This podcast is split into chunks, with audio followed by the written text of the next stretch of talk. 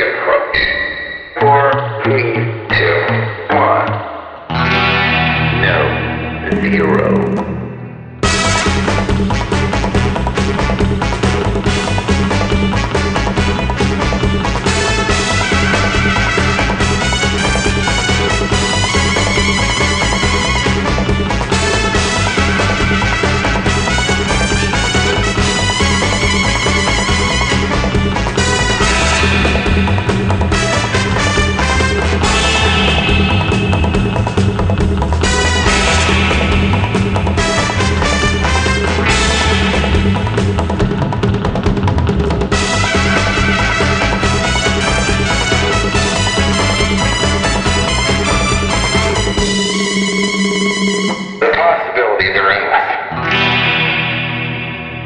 Greetings, listeners, and welcome aboard Costume Station Zero. I'm Bob Mitch, and I'm joined today by Nicole Carlson, who many might have seen at Gallifrey 1 in her amazing Femme Fifth Doctor costume. Uh, welcome, Nicole. Thank you. Glad to be here. So, I like to start at the beginning. Uh, what got you into costuming? Well, um, my uh, my roots um, as as a costumer stretch back to uh, the Renaissance Fair, the uh, Northern California Renaissance Fair, which I've been attending since high school. And in particular, I started going in college with a dance group called the Merry Pranksters. Um, so so uh, so really, it comes out of a background of Ren Fair garb, which um, for uh, for those who um, haven't been to a Ren Fair recently, um, most most Ren Fair participants make their own garb or have it made by by friends. And um, most women's costumes are very similar. You'll have two skirts, an underskirt, an overskirt, a Uh-huh. shift, which looks sort of like a full length nightie, and and a corset over that. So um, so I that's kind of where I got my start. Uh, uh, costuming is making that. Um, then when I uh, graduated college and moved to Los Angeles. Um, uh, it was uh, it was about then that the that uh, Doctor Who debuted uh, debuted again. The reboot. Uh, yes, that's right. Yeah, and uh, yeah, uh, just sort of one thing led to another. Really, um, it it I I think the real tipping point for me was after my first Gallifrey. You know, you see all this amazing costuming, and you're like, I I, I have so many ideas now. you want to dive in? What, what was your first Gallifrey? Uh, that was uh, two, uh, no, Gallif- uh, 18th Amendment, um, the year they had Colin Baker and uh, um, uh, Caroline John, sadly, who I did not meet then and now never will. Ah, okay, 2007. All right. Yeah, I met Caroline um, briefly in line, and uh, she gave me an autograph and everything. And at the time, I didn't have my trusty 500 diary autograph book going, which is a minor regret. But I was happy to meet her. She was very, very lovely, and um, you know, yeah, very sadly missed. Uh, but let's see. So you you moved from Ren Fair to Doctor Who, which actually is, you know, I hear is a pretty common uh, connective tissue. I know a lot of people who are Ren Fair uh, folk who love Doctor Who and vice versa, and a lot of people, of course, who do Doctor Who costuming and will wear it to a Ren Fair, and they usually get quite a good reception. Uh, I've yet to do it myself because a Tom Baker scarf is quite hot here in Los Angeles. You know, come April or May. It, that's a fairly new thing. Um, I, I, I remember seeing in the late '90s a group of um, um, a group of people who attended um, a Black Point Fair uh, um, up in Novato in, in Star Trek uniforms, and they were going around whacking their chests, going "Computer end simulation now." Ah. And and I remember it so clearly because it was so hilariously different from anything I'd ever seen before. I mean. This, this, this whole idea of mixing uh, science fiction costuming into Ren Fair was just it, it, it was um, it was it was it was something that that that, uh, that was new to me that I loved instantly, um, and that I had never seen before. Um, and and now it's and now it's quite common. Um, uh, you go to Ren Fair, you see plenty of doctors, plenty of Star Trek people. Um, it it it doesn't quite have the the the uh, the zing of the first time I saw it, of course. Sure. Sure. Yeah. No. Um, I, I was going to say that uh, I wondered how well those Star Trek guys went over because on a certain level it's got to be a lot of fun. On another level, I wonder if there's any purists going, ah, they're ruining the the authentic Ren Fair experience. There's there's there's always those. Uh-huh. Uh, most most most fair folk are, are really good sports, Mhm. but of course there's a few who who who, who think that uh, who who think that that uh, um, um, anyone who hasn't hand woven their own shit well, you know, any any culture's got its sticks in the mud. Right, right. Yeah, no, always. So you said that you uh, you made your costumes. Like, do you do you often make your costumes versus commission or purchase them? Um, usually, yeah. Um, I, I, I prefer to reuse when I can. Um, another thing I did in high school was um, there. There's in Northern California where I'm from. There's there's a lot of overlap um, between the world of the Renaissance Fair and and another fair that's put on in the fall called Dickens Fair. Mm-hmm. Um, um, in fact, they're run by the same family, the Patterson family, or, or used to be. And so there's a lot of crossover there. And so another costume I did in, in high school was uh, I believe I wore my high school choir robe, which was this black robe thing, um, wore a fanny pack stuffed with socks as a sort of emergency bustle, and, and, uh, and uh, called it a day. Um, so yeah, uh, I've, I've I've always been more of a more of a clever reuse rather than make um, make from scratch kind of person. My uh, my Ren Fair garb, um, I actually helped my sister put together. She's uh, she uh, she knows a lot uh, more about sewing than, uh, than I do, and I only really started sewing in the in the past couple of years. Um, so it, was your sister the one that kind of taught you what you know, or is that like your mom or who? Um, yeah, they, um, uh, they've been a help. Um, they, um, uh, my sister's more into uh, quilting than than than sewing clothes, really. But um, I, I I should mention that um, uh, before her children were uh, were born, she was uh, um, um, uh, very active in the world of Civil War reenactment up in uh, up in Northern California. Her, her her husband, my brother-in-law, still still participates, but my sister with the kids now doesn't have time to to you know sew period accurate dresses anymore, and and so has turned to quilting more and more. Sure, sure. Uh huh. So, um, so basically, you were, you know, uh, taught by your sister and, and sort of self-taught. You you didn't take any formal classes. No, no, no, I did not. Now, uh, when you move into Doctor Who, um, again, same thing. You were making most of your costumes. You weren't outsourcing for anything. Right. Uh, right. I um. So I um. So I started um. You know, with with something close enough. I I think I was oh. Uh, I was I was trying for a sort of um. Captain Jack kind of look one year. Uh, uh, this was a costume that I never actually successfully finished because I I went to the west uh, to the Western um, uh, costume company's um, sort of uh, garage sale flea market thing they do. Yeah, the annual one-day sale. Oh yes. Yeah. And, and and so I spied this wonderful greatcoat, and, and I was like, "Oh, I'm going to buy that and sort of put together a Captain Jack thing." Um, unfortunately, the the overcoat turned out to be the easiest part of it, and I could never get um, a reasonable facsimile of the rest of it. So it's still hanging in my closet, waiting for me to decide what to do with it. As always. Yeah. Uh huh. and um, and then my my uh, my first costume really was an earlier iteration of the of the Fifth Doctor costume. Um, I I um.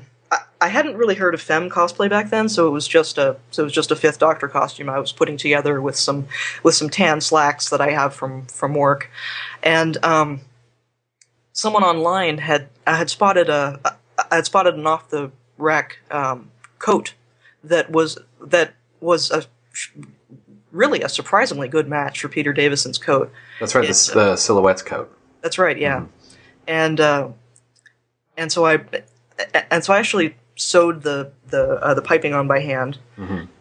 Um, everyone is is uh, uh, uh, very surprised by this, but I I think that handwork is, is is some of the easiest stuff in the world. I just do it in front of the TV. Nice, therapeutic, right? Right, right. It, it's um uh everyone's amazed by this. Like, "Wha- you sewed it on by hand? but uh, really, it's it's you uh, you can put it down when you're done. I I I, I really just you know put something on the TV and uh, you know just bit by bit, night by uh, night by night, and uh, you know it's finished in, in in a month or so. So, uh, what attracted you to the Fifth Doctor versus the other Doctors or characters in Doctor Who?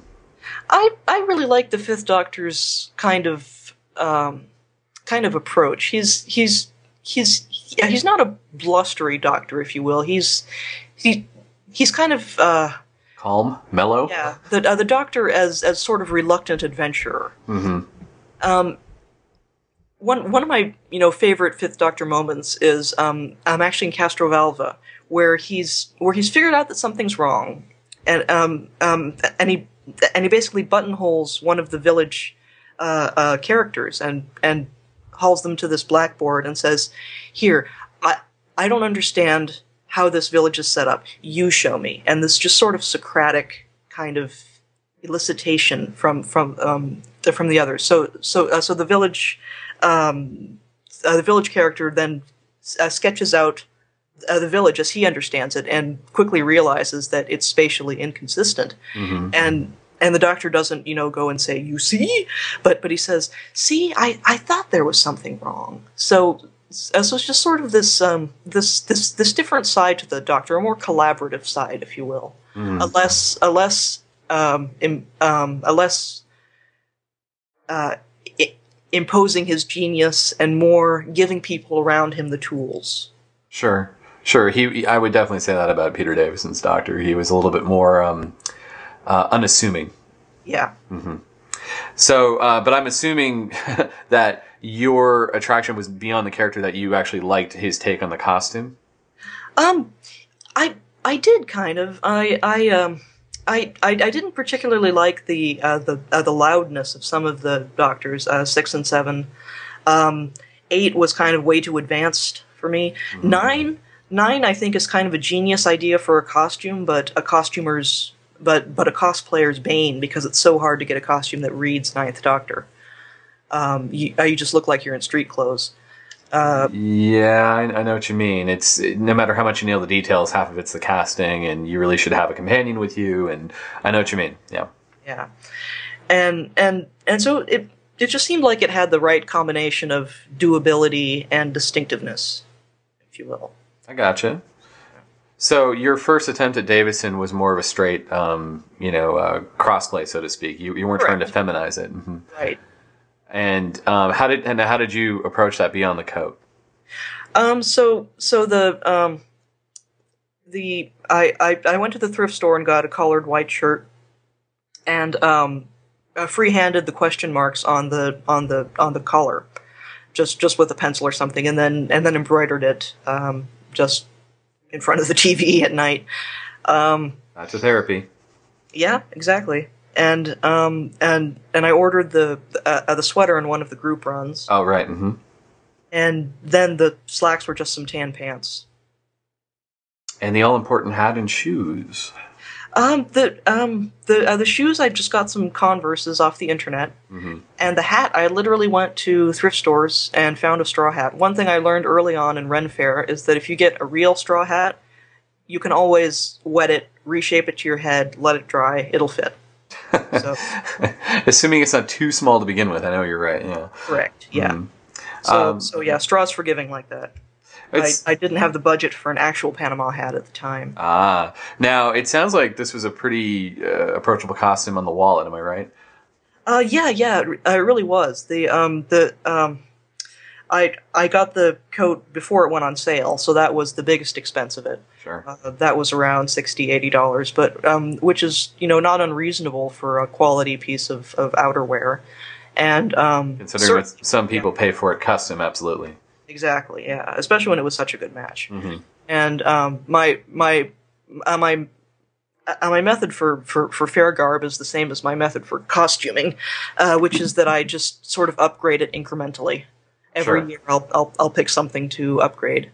So you know, this year coat, next year I'll get you know a better shirt, and so on. It never really ends, does it? The upgrading. It never does, no, because um, you uh, you you uh, you get everything the way you thought you wanted it. It's you know five or six years later, and you've kind of changed your mind about things. That's But true. you know, but you know that's fine too. Mm-hmm. Well, yeah, and I always say people have to start somewhere. You sh- you shouldn't be held back because you can't get the perfect item or the perfect combination of items and think I'll never be seen in anything less than perfect. Well, you want to know what? yeah. It, I think it's I almost think impossible. trap. Yeah, Big trap. yeah. You'll never get started if you try that. Um, so on that same point, what, what's your view on screen accuracy? Do you are you are you all for it, or do you feel that hey, you know what? Don't be too fussed. Let's just go for the I- read, go for the character. I am a proud member of the good enough school of costuming. Uh-huh. Uh, I mean, if if if we all had infinite funds, um, we uh, we would all commission Steve Ricks to to uh, to design us costume, um, um, uh, custom costumes that fit us perfectly and were gorgeous and use the absolutely correct materials sourced directly from 1981 or or whatever. But the fact of the matter is that we don't have infinite budgets and Steve Ricks is a busy man, and if we all had infinite money, he would be very, very busy. Uh, anyway, And uh, infinite time. That's another key yes, factor. Yes, yes, exactly. So um, I think that the best cost, um, uh, costume is the one that looks as good as, or is the one that looks as good as you can get it given the budget you have. Because let's face it, budget is an important consideration. And so a uh, s- a, a screen accuracy is wonderful if um, if you can get it, but um, it's it's not it's not the be all and end all either. Well, I think with five, the nice thing is that uh, I think with maybe the exception of that frock coat, it's a fairly approachable one to put together. Um, you know, as you say, with uh, hand embroidering question marks, and it's not that hard to find a, a used cricket sweater online. I know that was my first option when I did uh, the Mark One, as I call it. Uh, Right. Back in 2007, it was just a used cricket sweater from uh, God knows. I, I I always thought it's an 80s cricket sweater. It could have been a 90s, who knows? But it had the right kind of coloring and the stripes, and um, you know, so, Um, uh, so many of the doctors, you need a distinctive piece, like uh, Seven's question mark sweater uh, is is very important to Mm-hmm. to to getting that look. Uh, Four's scarf, of course, right. Um, but five uh, the there there uh, there's no there's no iconic item that you can't fake, if you will. For the most part, yeah. I just think that coat gets a little tricky for some people, unless you're up to the task of completely uh, sewing it from scratch, which some people are and some people aren't. Um, but it definitely helps when you uh, come across a nice find like uh, that silhouettes coat when it came up, because boy oh boy, they're really. I mean, there's some there are some online tailors you can get this from in varying degrees of you know quality, but finding a a really good one that's off the shelf that you can just add some piping and boom, you're done. I mean, that I don't think I've seen another one like that aside from the lab coat uh, the lab cut version that um, I put together that I'd read on Yeah, a tutorial yeah. somewhere. And that one required a lot more work too, because you had to dye it as well. Yes, you had to dye it and still fudge some things, remove a pocket, all that fun stuff. Yeah, exactly. Time honored method. And actually, as I think about it, I lie. My my uh, my first Doctor Who costume was not the Fifth Doctor. Um, I um in 2008, my my uh, my first costume was actually one of the Clockwork Droids. Oh, wow. Um, well, I, I'm sure I saw you, but if you're wearing a mask, you know, it's hard for me to tell who's underneath it. Um, I, I know, I know, I had approached doing this for a while, but and I wanted to get one of those really nice masks that uh, MFX was offering for a while. Oh, And- those are beautiful. I know, I know, and sadly they, they don't make them anymore. Um, and I, I'm like, oh, I should have should have took the plunge just just to have it, just in case, because the rest is still always sort of approachable. Uh, but what? Yeah, how did you how did you tackle that? So, so that grew out of the same um, Western costume uh, yard sale thing. Um, um, among the other things I spotted that day, it was it was a wonderful, if somewhat expensive day. Um, was uh, was a pair of really ratty, um, but um, you know, still basically together, 18th century frock coats. Right. hmm And and so I immediately thought of my friend Berkeley, who goes to Gallifrey One with me, um, and and I thought to myself, self, we can put together some Clockwork Droid costumes, because um, a Clockwork Droid may sound uh, ferociously complicated, but the frock coat is by far the hardest part. Oh yes. The rest of it, you need a fairly ruffly blouse, which you can find. You need a waistcoat, which you can find. You need knee breeches, uh, which you can sort of fake with with uh, by uh, by cutting off a cheap pair of pants at the knee and adding a drawstring, Right. some tights, and my fair shoes.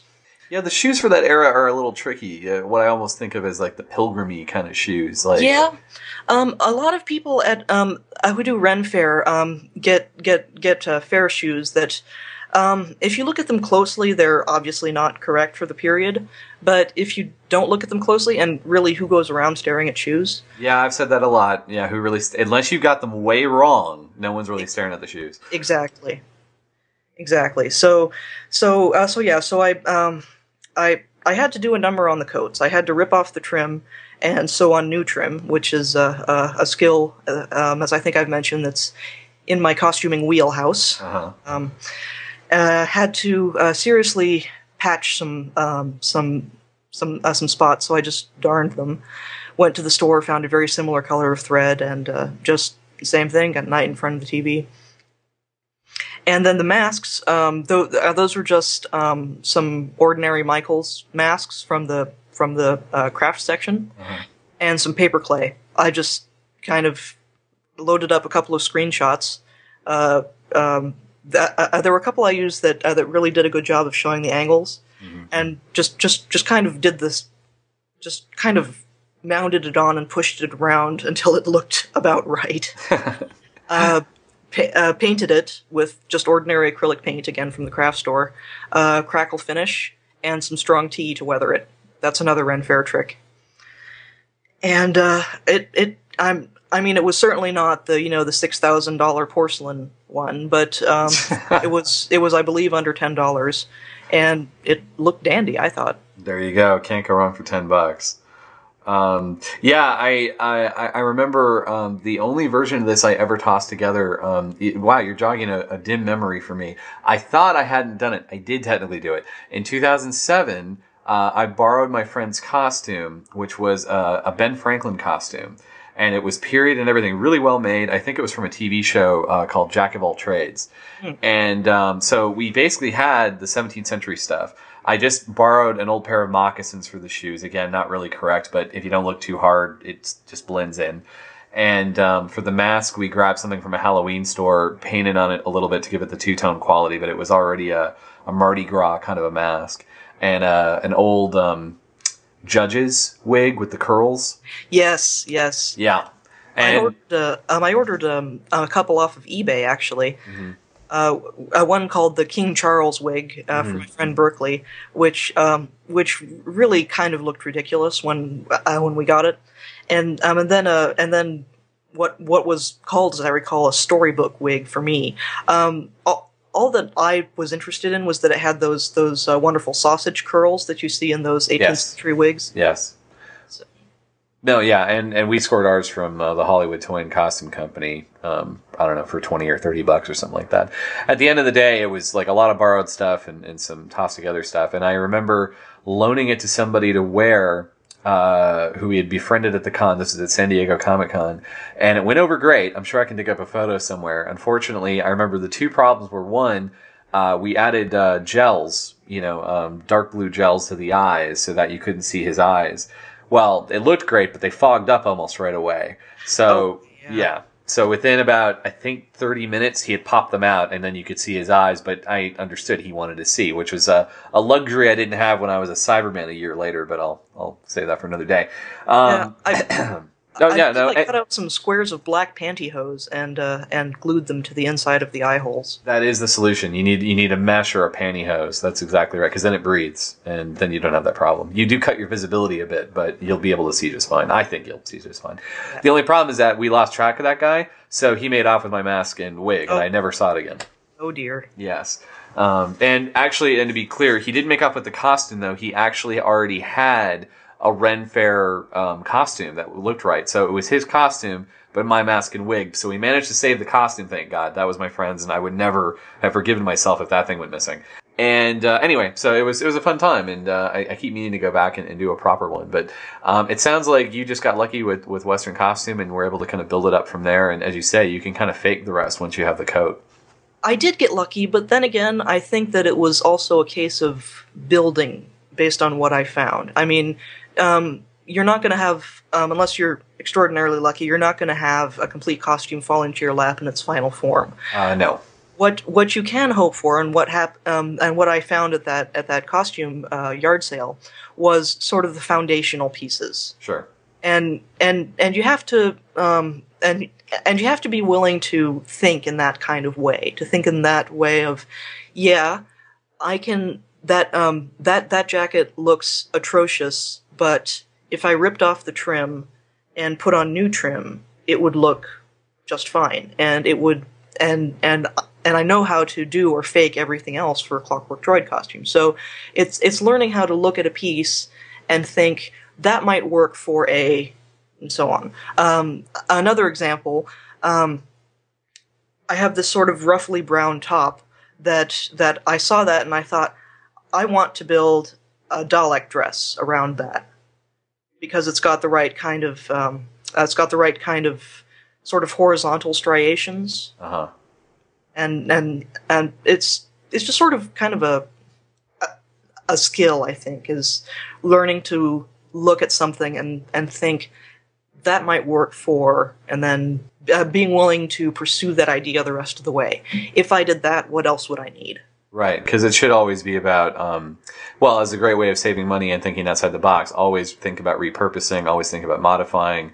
So when you're at anywhere from the thrift store to a garage sale to uh, a costume sale to heck, your local department store, you know, always kind of keep half an eye. I, I know I do, and I don't even mean to be. It's just kind of like, oh, but that could kind of be this. And I'm always good enough now to know I'm not just going to waste money on this thing that isn't quite right. Like if I'm really convinced, hey, this is the piece, or this will be a great piece, I'll get it. But most of the time, I'm like, that would kind of work, but you know what I have right now is good enough. Or oh, that takes too much work to get it to where I'll, I'll need it to be. So you have to also know when to say no. Yes, yes, exactly. Yeah. Yes, yes, yes. That's an yes. That's a that I think is an equally important skill because that too has happened to me a lot of times. I've been at the fabric store and I've thought, ooh, that would make a wonderful, you know, Time Lord robe or something. But Mm-hmm. and then I think to myself, well, is that really a costume I want to do at this time? Yep. um, uh, and and sort of kind of um, make a roadmap from what what what this the uh, uh, the sort of the idea that this object has sparked in you. Um, what what else would it take? Could you do it? Do you want to do it? And so forth. And just don't be afraid to follow that through to the end, uh, but be ruthless about what it would take too.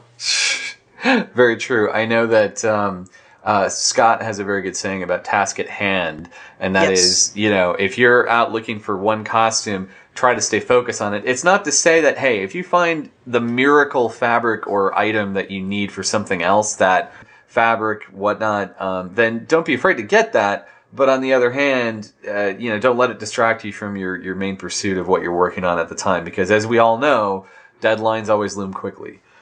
Yes, yes, and it wouldn't, and and it would certainly not be a convention without people um, doing do, uh, doing their final sewing at the con uh, and whatnot. But um, yeah, it's much easier um, to the maximum extent possible because I I have yet to meet a costumer who was not um, while working on one project has an eye on another shinier project just on the horizon. Uh-huh. Uh, but to the maximum extent possible, try to focus and plan for the future, but don't get carried away.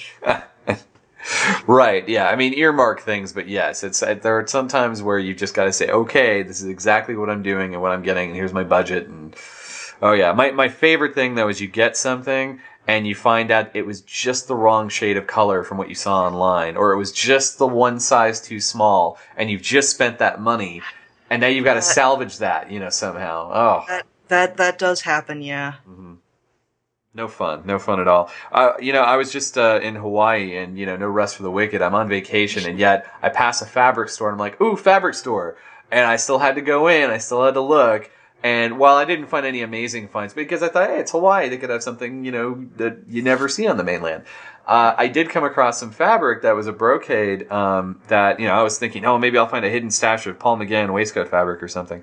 Uh, I did find some, yeah, sadly not to be, but I did find um, some stuff. I thought, oh, this could make like a pretty good lining for his coat. It was, it, it was a reasonable choice for his lining because I've seen it up close now, and I thought, yeah, I mean, it's not perfect. And I had to think to my own lining, and I went, yeah, but is this worth me getting four yards of this, flying back with it, and then having my coat relined?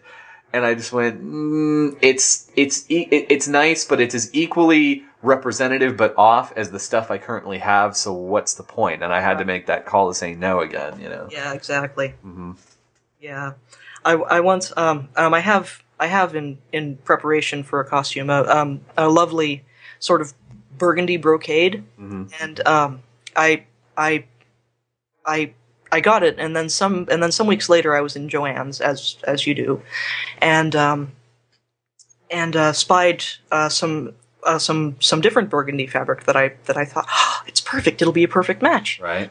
Uh, yeah, it wasn't a perfect match. It's it's a lot harder to match reds than blues, um, and uh, yeah, they're they're just a little bit off. So now I've so now I've got this extra fabric lying around, and I'm wondering if it's worth the trouble to dye it. Yikes! But that, yep, that, that's what you run into, and I and I find that that's why if you're trying to match, you know, bring your swatches, and Yes, um, yeah, and as Scott always says, if you can, try to always have your reference material on hand because what is it? I can't tell you how many times I've seen Paisleys and think, oh, that might make a, a good McCoy scarf because I'm always looking for a slight upgrade on the McCoy scarf. And you know, yeah, for a basic read, I've I've seen half a dozen now. You know, since I've done my scarf, that would be pretty good.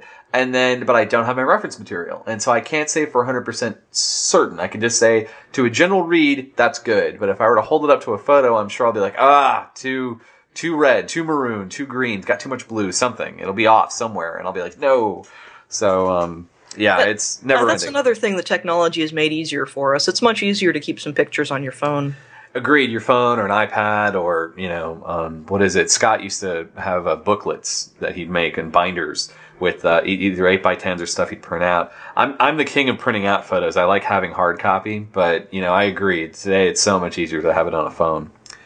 Um, but anyway, so let's see. Uh, oh, did you for your clockwork? Um, did you do the um, what is it? That weird pole uh, knife thing that they have? I forget what they're called. I did not know. I, I, uh, um, if if I bring that costume back out, and I just might, um, that uh, that might be a good project for it. But uh, no, um, if if if you go on the internets, um, the uh, the tubes of you, and and you pull up the and you pull up the um, uh, a Reinette and Ten sketch from Galley 2008.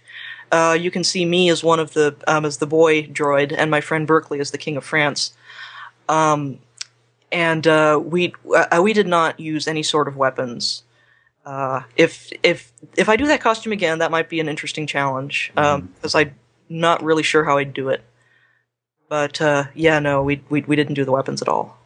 Well, then maybe that's a, a good thing to keep in mind if we do a workshop here at Gallifrey One next year. That's that's kind of something that I haven't really experimented with is is making, uh, for lack of a better word, hard props. hmm Sure, sure. Well, you know, you get into different materials then.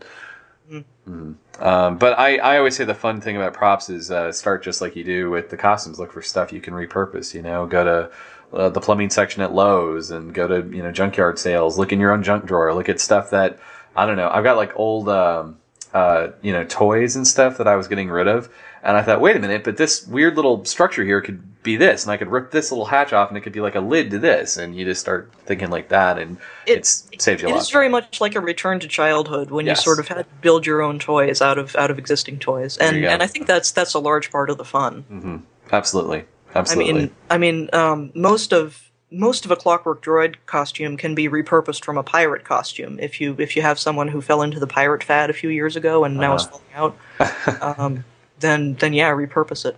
Absolutely, yeah. Um, so you started with the Clockwork Droid. In the, in the world of Doctor Who, you started with the Clockwork Droid. You said. That's right. Uh, moved on to the Fifth Doctor, and uh, was that a straight leap to the Femme Fifth Doctor, or did you have any other Doctors in the mix there? Uh, no, uh, no other. Do- um, that uh, mm, I I did get a really inexpensive uh, tenth Doctor outfit on eBay.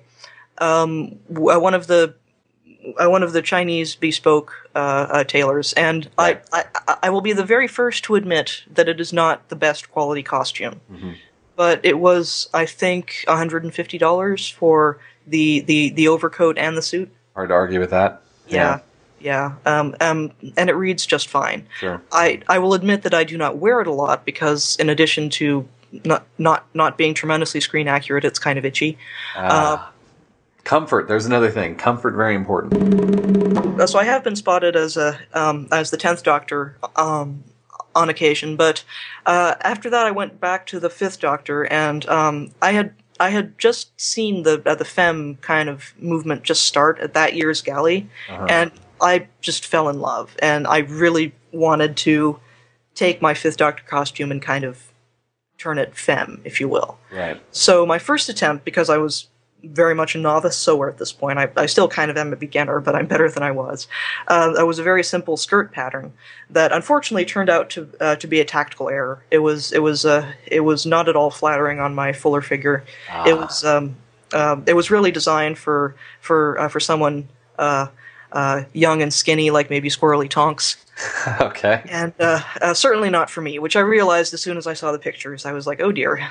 So, um, so so um, then I kind of went and thought about it some more over that year, and I I I um I'm I'm not sure where I came up with the idea, but once I got it, I I really liked it. Was I kind of wanted to do kind of half Fifth Doctor, half Mary Poppins. Ah, nice.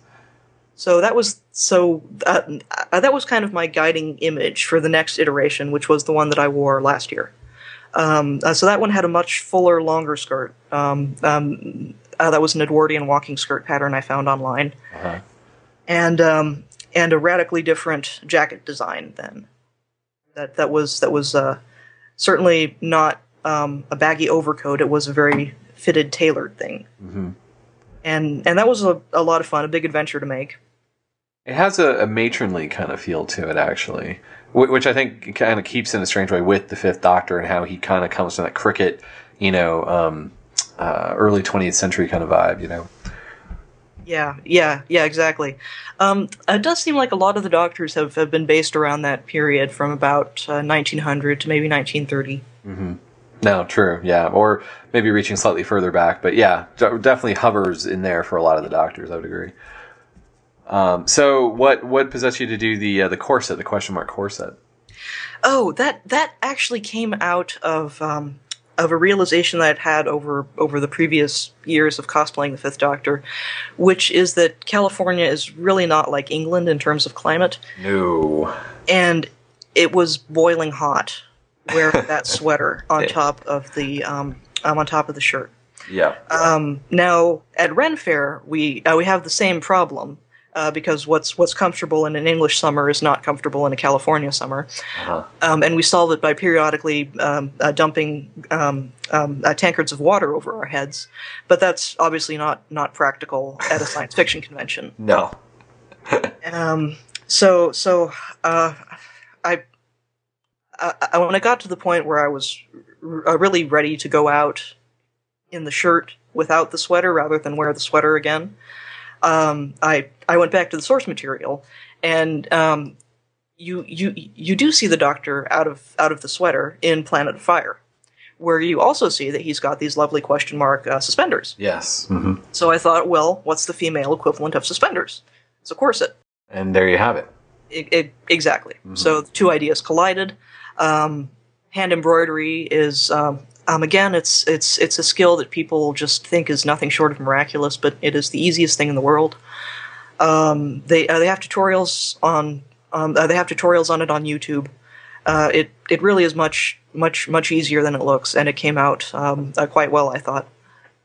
Yeah, no, it looks great. It's a it's a marvelous interpretation. Um, it, it seems like it's not like you um, pre-planned this look so much as you were kind of piecing it out and figuring out what worked for you and what was practical. Exactly, exactly. um, uh, ditching the sweater was was was uh, was a big part of it. That's actually an interesting thought. I, I, I almost want to pose this to, to people from now on is think that, you know, a lot of the costuming choices for Doctor Who was because of the fact that you're dealing with English climate. And what if Doctor Who had been made here? Let's move aside all sense of where the stories would have gone, but how would the Doctor have been costumed had he been had it been a strictly California based television series? I think that's a it's a very interesting what if question for people out there. We'll have to maybe have a competition or something. That'd be fun. Uh, I'm picturing in the eighth. I'm picturing the Eighth Doctor in a Hawaiian shirt and sunglasses for no reason I can think of. Hawaiian shirt. Well, we came close to that with the Sixth Maybe a Doctor. and, uh, Yeah. Right, a surfboard. that's Yeah. Uh, but the, the that vest he wore in the Two Doctors was sort That's of true. Yeah, yeah, yeah. Um, but uh, so has uh, what else is on your plate right now? What else are you looking to do, or feminize, or whatever? Um, I, I'm, um, I'm for uh, for next galley. I'm I'm planning on one of the end of time Time Lords. Uh, Uh, because I found a fabric I really like for that, and um, it'll be an, um, and it'll be a fun challenge I think to make the Time Lord headgear. Oh, going all out. Nice. Okay. Yeah. And uh, um, so, uh, so that's kind of my major project. Um, and another one I've got um, on the um, on the planning board is uh, is the Inquisitor from from from Trial of Time Lord. Right. Played by Lynda Bellingham, I believe. Bellingham, Yeah. right? Mhm. Yeah, Be, uh, because I I just um, the um, the uh, the robe looks kind of fussy but manageable. Mhm. Uh, I, I, I just, I just really kind of like the idea of swanning around Gallifrey One, sneering at everything, Especially a sixth Doctor. especially Six Doctors. Yeah, and and, and you know, swanning around Gallifrey One in that ridiculous headdress that uh, that the Inquisitor had is wrong. Then I don't want to be right. ah, good motto for any cosplayer, right? Um, yes.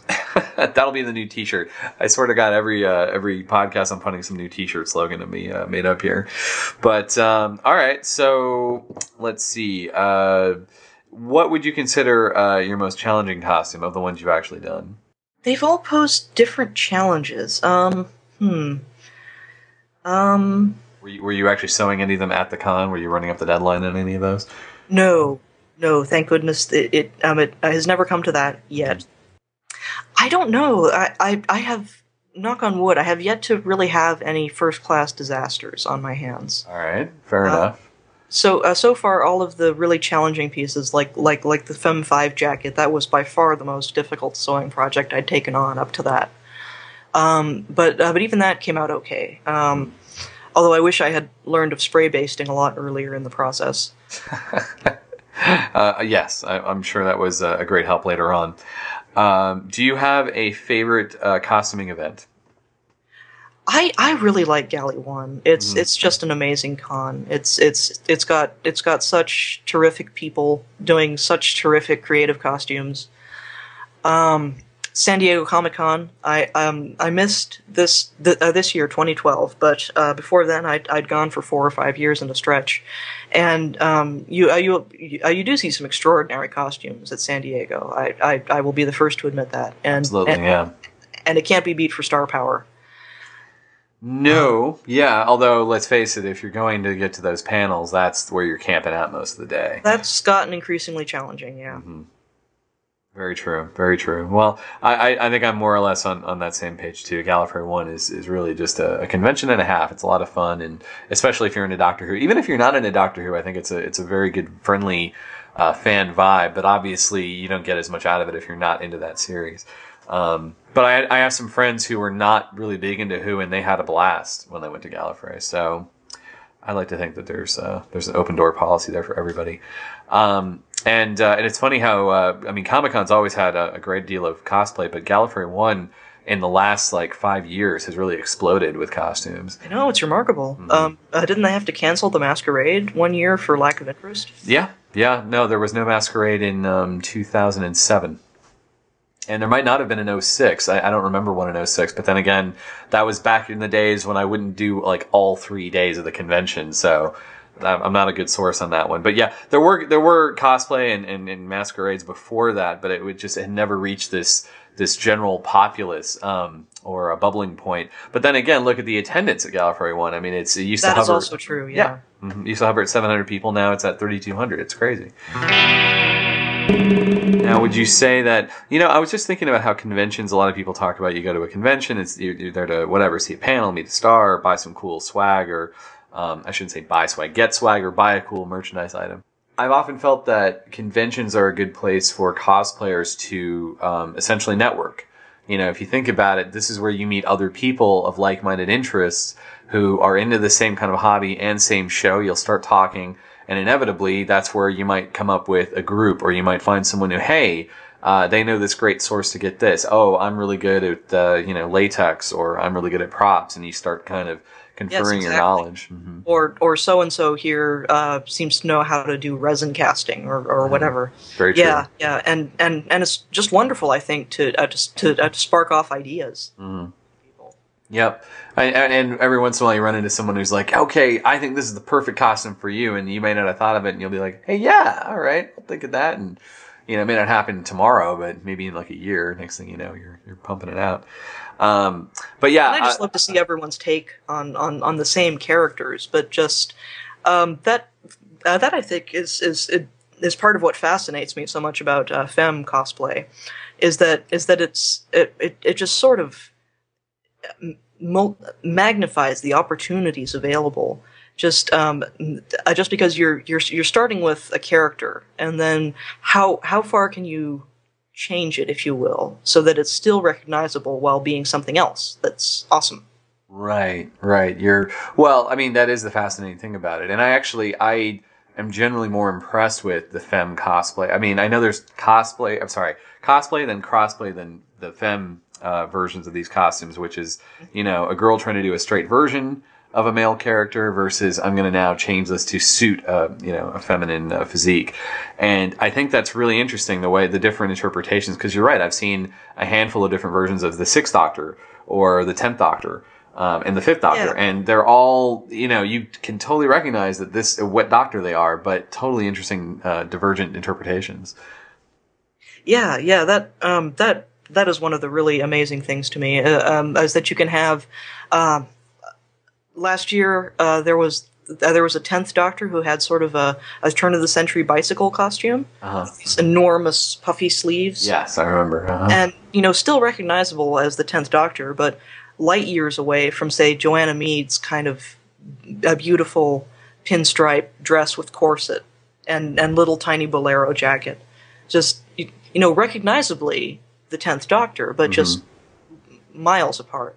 Completely, yeah. Or or uh, what is it? Uh, Fierce Turtle's Sixth Doctor, which Oh, was more yeah. subdued than the I forget her name, but the woman in the uh, you know that turn of the century with the parasol and the, the beautiful Oh. dress. Yeah. Oh, um, uh, was that the sort of um, 18th century Yes. French noblewoman? Yes. Uh, Sixth Doctor. Uh-huh. Yeah, that was that was incredible. Mhm. Uh, but but uh, uh, but yeah, then Fierce Turtle turns around with that sort of um, 80s power, Yep. uh, uh, um, uh, that sort of 80s power suit thing, and Mm-hmm. it looks wonderful. And it's the same character but different. Yeah. Uh, as a matter of fact, I thought I would never see a Fem one, but you know Valerie uh, put me Yes. to shame on that one, and she did a fantastic job with that. Um, but now, where where do you think that? I mean, Joanna and I have talked about this at times. Um, where the phenomenon of, I mean, crossplay in general seems to have come just like the term cosplay out of anime, because it doesn't seem like it was a big thing prior to five years ago. I didn't see it happen as much. And then slowly from about 2007 ish on, it seems to have been slowly growing where now it's very commonplace for me to see, certainly in Doctor Who, but even in other fandoms. I mean, do you think that's just, uh, a product of more women in fandom or, or just the I think it's a combination of a lot of things, and I think that um, one factor that a lot of people seem to overlook is um, the rise of the DIY movement over the past half decade or so. Mhm. Um, it's it's gotten a lot of people back into um, old older crafts. Uh, so so like knitting, 10, 15 years ago, it seems like nobody knitted. Today, it seems like everybody does. Mhm. And so, and so you've got a knock-on effect there. You've got people who are more used to doing stuff by hand, um, and and um, really, I I I, think it's a, a one idea sort of sparking off another in someone else, and then you just have to do that. And um, the really interestingly, um, femming costume seems to be spreading outside of Who. I I, I mean, I don't pay attention to cosplay uh, much in the in, in the real world, but I have seen pictures of of let's say Lady Vader, Darth Vader. Right. Uh, there uh, there was a lovely one on the internet a while ago. Um, Femme Optimus Prime. Right. Right. So uh, so I I do think that it's a consequence of women feeling more comfortable, um, more accepted in traditionally male dominated subculture of fandom. Uh, we I've got a ways to go, but it's more comfortable than it was. Sure. No, I, I can see that. Um, I know that, uh, what was I thinking? Um, there were the Avengers bunnies at Comic Con. Oh, the um the uh, the ones in the evening wear. Yeah, yeah. They were kind of doing the Playboy bunny look, but they were doing it of the Avengers characters. Um, uh, a number of friends of mine were in, were in doing that. And then the other big one I saw was a Femme Justice League. Uh, with like a you know femme Superman and Plastic Man and Batman and all that stuff and you know so it's definitely spread outside of Who for sure. It's see, I know we're more aware of it in the realm of Who because we feel like that's where it started. But I, I want to say I'm willing to bet you if you take a step back, uh, it was probably going everywhere. You know at the same time. It's just much more prevalent now across the board. Uh, Yeah. And then conversely, occasionally, not nearly as prevalent, I'm seeing occasional guys doing the reverse. So taking female characters and, you know, uh, masculinizing them, for a better word. Personally i love that I, I i think that's um i i think that's wonderful um uh, it's um not uh it's i think a much more radical questioning of of, of gender um, norms for a, for a guy to dress up as a woman than than vice versa. Oh, completely. Yeah. So so I'm so I'm huge fans of that because I'm a huge fan of um, messing with gender norms, which I, I think are enormously damaging. That's true. But then this gets into the whole thing where, on a certain level, it's really interesting and it's a, it's a great form of expression. On the other hand, though, you have the people saying, well, how true is that to the original character? Because the original character is not only rooted in whatever they're wearing and whatever their mannerisms are, but inherently in whatever sex they are. Well, yes, but um, I, I think it's less important than you might think. Like, um, there's um, cosplayers of color play the Doctor, right? Mm-hmm. And they they don't. I mean, surely they're. Uh, I'm I'm making a hash of this, but surely their self expression is rooted in their identity, Mm-hmm. and yet they're playing a white character, and no one minds. You're right. Fair enough. Mm-hmm. I, it's it's just something that I know comes up once in a while. It's not like I see sneers about this or anything, but there's always that counterpoint to it that when you talk about this stuff. But I, I do think I do think that that is part of uh, the interpretive fun about it all, though. I mean, it, and once you've said this is the line that I'm going towards, you can pretty much then sort of reach for it and you know um, embrace it, so to speak. I don't know if I made Yes, it exactly that that that that kind of tension I think between screen accuracy and what you want it to look like is I think the interesting bit. Yeah, exactly. And and in a lot of ways, it allows you a lot more freedom. I think. Yeah. Yeah, well, well, it, um, yeah, uh, it, I've, I've always said that if, if we limited cosplay to people who looked like, like, like the characters, then basically no one would cosplay except Kevin Coppa, uh, who, for people who've never known him, looks so eerily like David Tennant that it's something of surprise when he opens his mouth and talks in a Midwestern accent. Uh, yeah, I know. Good, old- good old Kevin. Yeah, I talked to him earlier on this podcast, and uh, actually, it's because of the fact he does look like David Tennant that got him into cosplay. Believe it or not. So, um, Yeah, um, but but if if we limit cosplay to people who look like the characters, then n- no one would cosplay except him and similarly gifted people. And I I think I think that just because I don't look particularly like Peter Davison at all is is not a good reason for me to not play him, if you will. sure, sure. Well, I mean, at the end of the day, I mean, I always say keep your look and type in mind. I mean, don't ignore it. But on the other hand, don't let it stop you from doing a character that you love. I mean, you know, you gotta you gotta have fun. You gotta be passionate about it, right? Yeah. And it is true that part of the whole femme movement is to make costumes that fit female bodies better. Right. Uh, because another reason I couldn't wear Peter Davison's costume is that it was designed for a tall, skinny man, and I'm neither. Yeah, no, good good point. Good point. Um, what what is it they uh, were talking about on one of the crossplay panels about the the various ways if you're not doing the fem version, if you're trying to do a straight male version about how to hide feminine curves on these costumes so you look more like a guy, Yes, exactly. uh, which uh, is is something thankfully that, that guys don't worry about. And I don't think I've seen many guys do the full uh, uh, crossplay where they're literally doing the fem version of a character of a feminine. uh, I'm sorry, doing a female character straight, like like literally in drag. I think I maybe seen it twice, and usually it was done as a joke, so they're clearly not Yes. taking it as seriously as the girls are. Um, but again, there's more of a social taboo there, so that's why you probably don't see that that cross. as Which is why I'm so glad to see um, um, um, men cross-playing as well. I, I I think that's terrific, just because it helps break away at that gender taboo a bit. No, yeah, completely. Um, I was I was thinking of let's see, I've seen a guy do a male Sarah Jane, and another guy recently had posted a male Mel of all characters. I was like, whoa, I haven't seen that.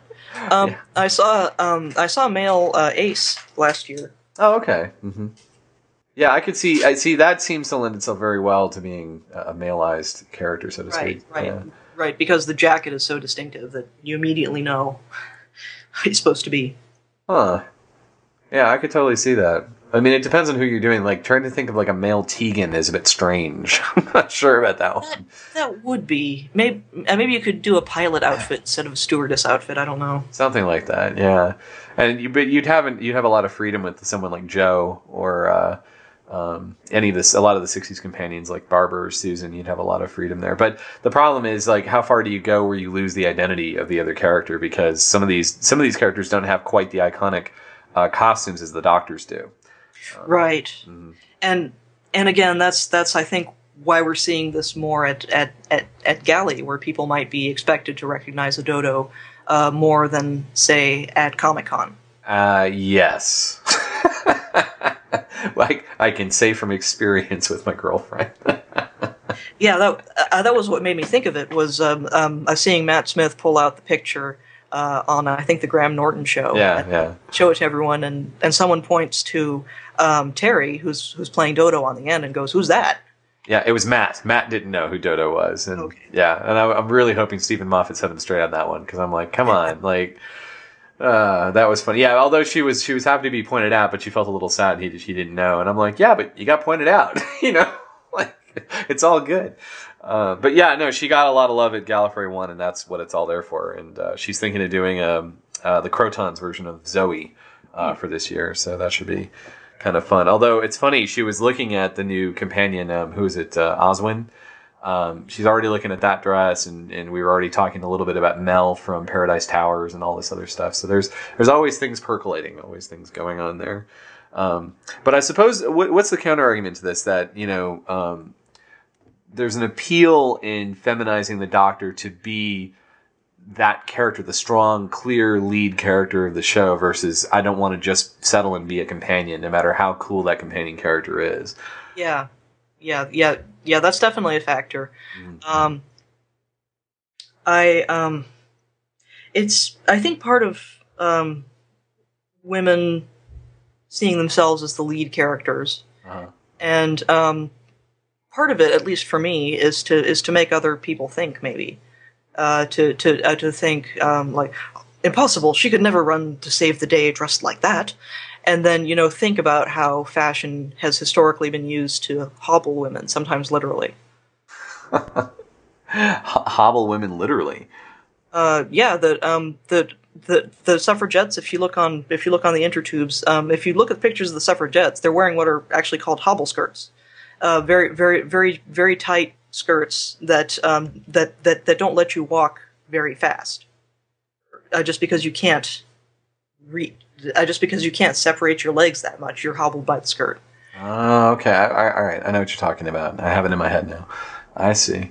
Well, I was, uh, I, I mean, I'm sitting here thinking like, well, I, I know from uh, experience in a play where I had to play a transvestite for a week that I hate high heels, and I can't imagine how women deal with it. Um, at the I, end of the day, I I never wear heels for exactly that reason. uh-huh.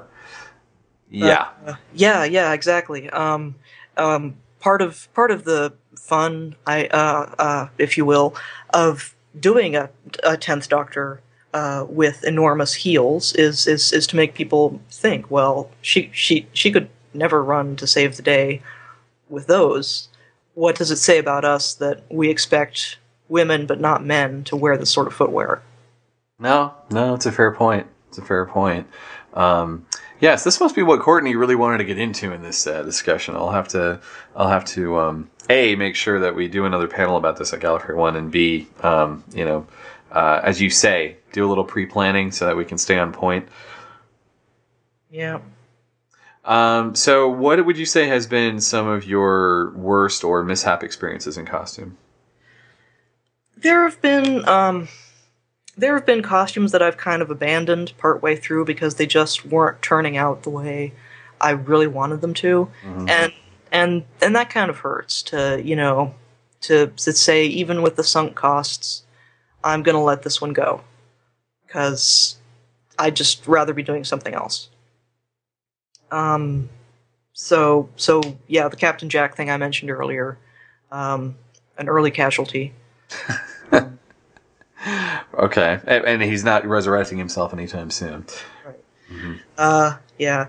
Um, the um, the skirt that wasn't a really flattering look on me. Uh, yeah. There's now pictures of me all, all over the place, and you know I I don't mind. I mean I, I I was happy with the costume at the time. It was it was just when I saw it later that I was like, yeesh, not a good look for me. Um, but yeah, you know it's it's a continuous process of learning. Where had you sourced the fabric for your skirts? That stripy fabric to mimic Five's trousers?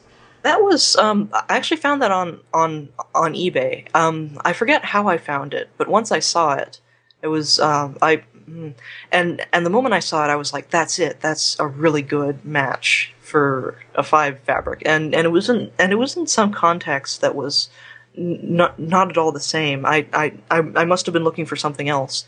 Uh, but but but then I stumbled across it, and it was and it was I thought a, a remarkable match, and um, and so I bit the bullet and uh, bought a few yards of it, and then had to go back and buy a few more. At least it was still there for you to buy a few more later on. Yes, yes, I was extraordinarily lucky there. In my experience, you find it once, you don't find it again. Yeah.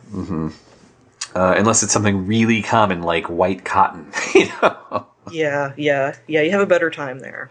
Yeah, exactly. Um, so, have you had any misidentifications you've ever gotten for a character? Um, not not really. Um, I think I um.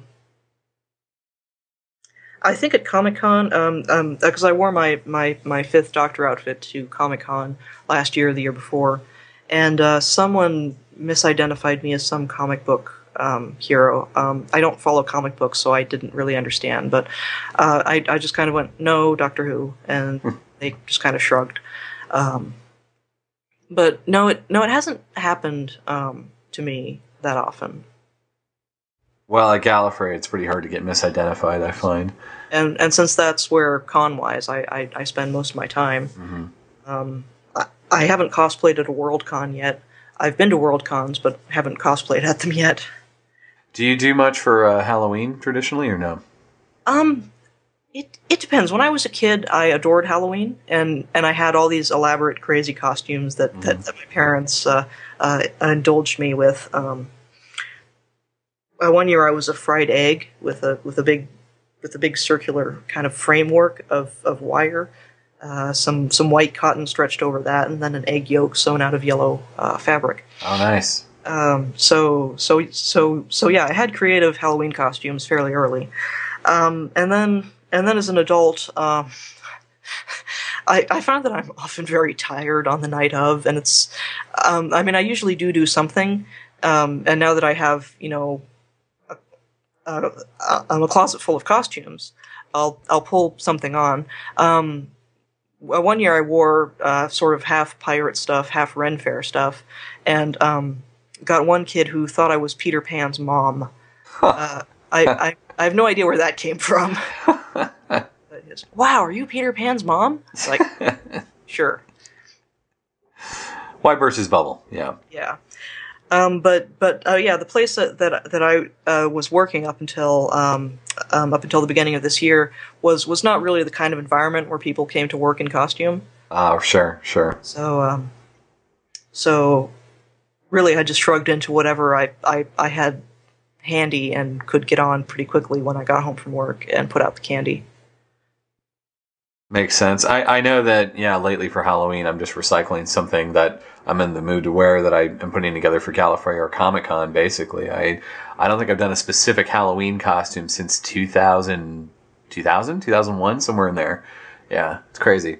Um, I'm probably going to have to do a roundtable about Halloween just to talk about how, you know, us cosplayers, we love costuming, we'll go crazy for conventions, but we really don't go all out for Halloween, which is the one holiday you think we should. It might have helped, it might have been the thing that helped get us into it when we were younger, when we were children, but it's not something we're, we're huge into now as adults, which is kind of, there's reasons for that, but it's kind of a, a, a strange reversal. It is kind of interesting now that you mention it. Now, um, what would you say is the most important thing you've learned so far in this hobby? Just to um, just to uh, to keep working at it. Like, don't um, because people are great at generating excuses for themselves. Like, well, I'm I'm no good at art, or I'm I'm not creative enough, or you know, I I don't know how to sew. Um, well, I, I didn't know how to sew either, and it turns out that sewing is actually pretty simple, at least um, um, um, at least for the sort of things I want to do. Uh, if if you can sew in a straight line, that's most of what you need right there. Um, they uh, they have patterns that are pretty pretty simple to put together when you follow the instructions. Um, so so yeah, basically don't don't limit yourself. Um, I mean, people uh, uh, people are sometimes amazed at some of the stuff I've I, I've done. Like, where did you get that clockwork droid mask? I'm like, well, I went to Michael's and I got a blank mask and then some paper clay. And they're like, you mean you sculpted it? Well, okay, if you want to call it sculpting. Uh, I just kind of just kind of messed around with the clay until it looked right, let it dry and painted it.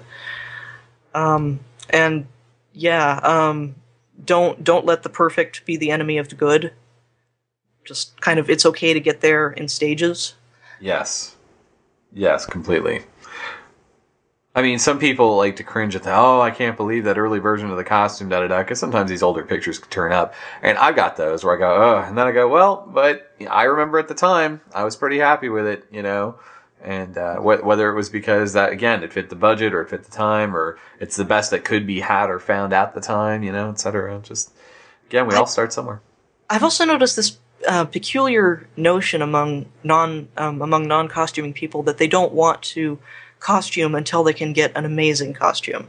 Um, they they there there there seems to be this notion going around that there's like the costuming police posted posted at the entrance to conventions, and they turn away everyone whose costume doesn't meet some presumably very high standard.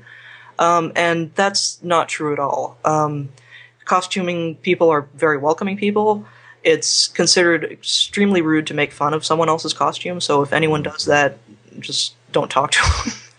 um, Agreed. and- yeah, and, and just basically don't don't don't let artificial barriers stand in the way. I guess. No, no, and uh, I think at a convention, you're right. I think where people get this perception is where you get the internet armchair critics on forums or even on a, a bad comment on Flickr or something. You know, Yeah. um, that's where people are getting that perception much more so, and it is unfortunately part and parcel of doing it that you got to understand. There's going to be someone out there that for whatever their agenda or whatever, you know, or maybe they just you know, they take pleasure in just cutting people down, you know, for just having a good time. They have to make fun of, it may not even be your costume per se. It could be just the fact you're in a costume, like, oh, cause they just see it as, what is this grown person doing in a costume? So, um, yeah, no, completely. It's, it shouldn't be that way. And to be honest, I think in real life, the only thing I've heard of remotely like that is how, um, certain clubs have like a certain standard of, costume for you to join like the 501st or something and i understand from their perspective it's we want uniformity Oh Uh, yeah, sure, yeah. but on the flip side, it, it's not like they're not letting you in because you know you you chose a different type of wig to be a Klingon or something. Hmm. Um, so uh, I don't know. Maybe this is the same type of answer, but what what would be your number one tip to uh, beginners? Um, ask ask people.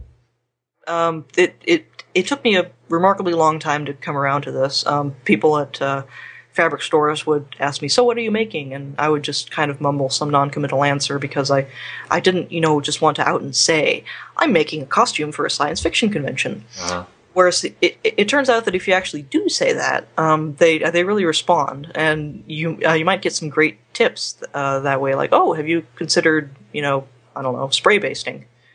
Spray basting people, by the way, definitely one of my top five inventions ever.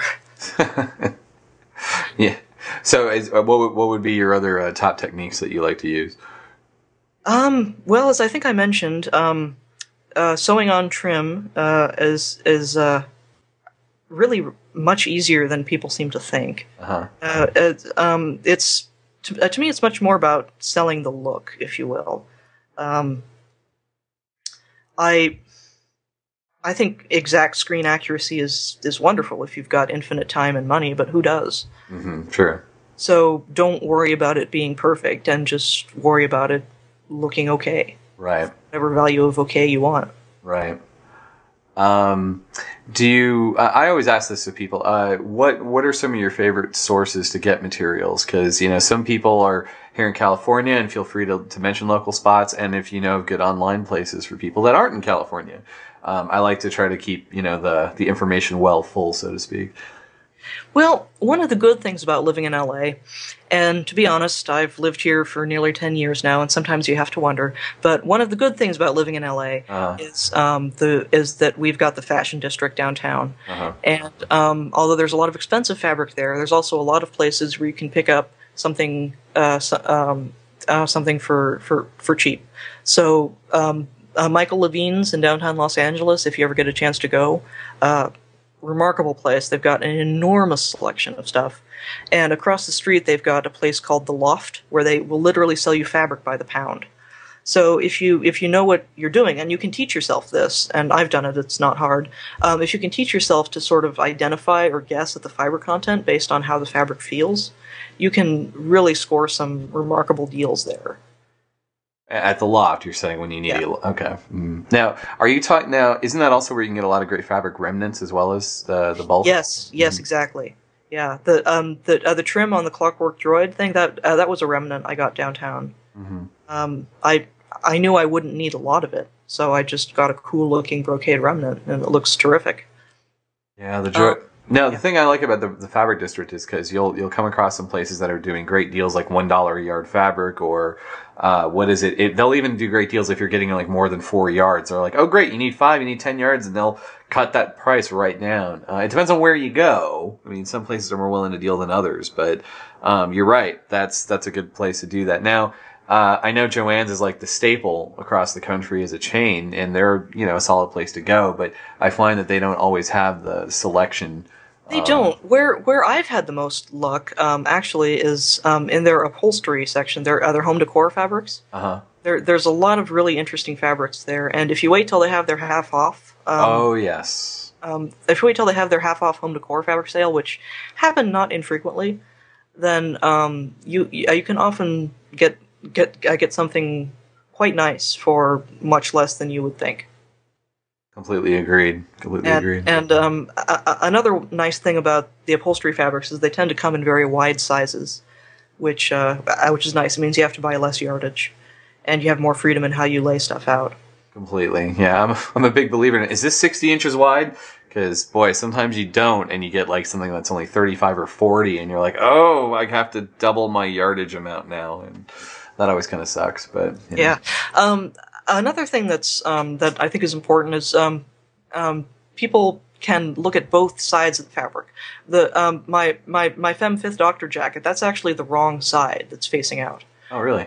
But just because I I liked it better that way, Sure. and and I I think that there's there's nothing wrong with this. I mean, you paid for both sides of the fabric, Right. as as as a as a as a teacher once told me. So you may as well use both sides. Actually, I think it was my sister. Um, so you know, if the right um, if the wrong side looks better, then use that. Mm-hmm.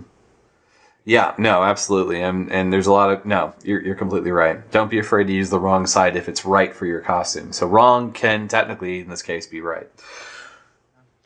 Um, and then eBay is a is a great source if you're careful.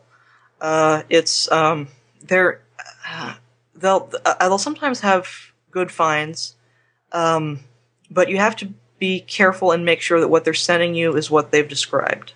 Yeah. Well, the, the the biggest problem with any kind of online buying, while it can be a, a, godsend, especially for anyone who doesn't have uh, all the resources one ha- can have here in California or New York or whatnot, is that you know you're really kind of at the mercy of, say, uh, the photo taken of the item, you know, the Yes. color and your monitor settings, and Yes, yes, And- exactly. until you handle it, you're not even entirely certain of, of the weight, unless you're very familiar with your fabric uh, fiber content, like you said. Um, so it can be a bit of a guessing game, which is why I always tell people, hey, if you have time, swatch, swatch, swatch, swatch. Um, assuming they offer swatches, because I know a few places don't, but most places will. And um, and you can get, you know, from there you can make an educated decision and then go from there. And I, I know I've lucked out with some great places online finding uh, stuff, but it always was a bit of a trial and error. Mhm. Um, do you have any favorite online sources that you go to beyond eBay? Um, uh, Spoonflower has uh, has been terrific for costumers, um, especially ones who who who need um, an exact match but not a lot of fabric. Say Oh yeah, uh, there uh, there have been a lot of really cool projects on on on Spoonflower. There's um uh, uh, there's one guy who has a, a really close reproduction of the Fifth Doctor's hatband fabric. oh yeah, yeah, yeah. Uh, I think that was Lynx, wasn't it? Yes, yes, Mhm. yes. That's right, links, and um, and and yeah, it, it's it's it's wonderful. It's not cheap, um, but uh, Well, for custom fabric, it's cheap. Well, yes, yes, yes. That's very true. Mhm. Um, but but especially if you if you really need something very close to the look to, to, to sell the whole look, then spoonflower can be excellent. You know, just just design your own. Completely. Yeah. Well, assuming, of course, it can be printed on a cotton or some form of cotton. Uh, if it has to be some other fiber, you might be in trouble and you're back to square one. That's the only problem with that. I find. Yeah, that's true. That's why there are some people who, you know, are saying, hey, let's do this on Spoonflower. And I'm like, yeah, but it really should be a brocade or it really should be a wool. Like, it's not going to look that good on a printed cotton. Um, so it depends on what it is. Uh, and sometimes you can get away with it, sometimes you can't. It just depends on what pattern and what, what fabric you're doing. But uh, you're right, it is a it is a good uh, resource. I know that it's good to uh, to find good fabric printers in your area who might be willing to print on other fibers. Um, there, uh, there's a good resource um, if if if you want to experiment with dyeing, and sometimes, um, especially the the uh, the Fourth Doctor's red corduroy jacket, Yes. which sometimes you can find on eBay um, in in like beige or something. Um, there, uh, there's a terrific site called Dharma Trading, D H A R M A, trading uh, dot com that um, sells uh, a wide variety of, of fabrics in in basic dye ready shades like black and white, um, and uh, they also sell an enormous variety of dyes, and they'll explain how to use them. I assume you, when you when you say that, not just in color, but beyond your standard Rit dyes, like cold water dyes and stuff like that. Correct. Yes. Yeah. So so uh, so that's a good resource. Um, I- I must say that I tend not to buy too much fabric online, uh, just just because it's so hard to know what you're getting. Right. Most of my fabric has been sourced locally from Jo-Ann's, from the Fashion District, from um, a place in Culver City called F&S Fabrics. Oh, great place. Yeah. Um, I'm guessing we shop at most of the same fabric stores. I mean, I'm always doing the rounds with the Fabric District, uh, local Jo-Ann's, F&S, Silk and Woolen, and uh, Mood. Yes, that's right. International Silk and Woolens downtown by the Grove. Yeah, I'm always hitting all of those places, and I there might be one or two others I'm forgetting about, but those are always the main ones. And if I don't find them there, I, I give it a few weeks and I just try again. You know, if I get really desperate, there's a few online places I'll try, like G Street and Britex. But um, you know, the problem with those places is it's hit and miss, and when you do hit, you might find something great, but you're generally going to pay a bit for it. You won't get the deal you'll get if you bought it locally. Um, all right. Is there uh, is there anywhere on the web people can uh, follow you? Do you have a blog or Facebook or? Uh, not not not for costuming, not really. Um, but I do post my deep thoughts on Doctor Who at uh, drher.com, and uh, I'm in um, I'm in a um, I'm in an anthology of essays uh, coming out in November called Outside In. Cool. Very cool. Yeah. What uh, is there a general theme to these essays? Um, it's uh, 160 reviews of of the entire classic series by 160 different people. Wow. So me and 159 slightly more famous people. nice. Well, I'll definitely keep my eye out for that. That'll be cool. Um, all right, then. Um, I guess with that, we will be signing off. So, Nicole, thank you very much for being here. Well, thanks for having me. And we'll be back next week with more costume shop talk here at Costume Station Zero.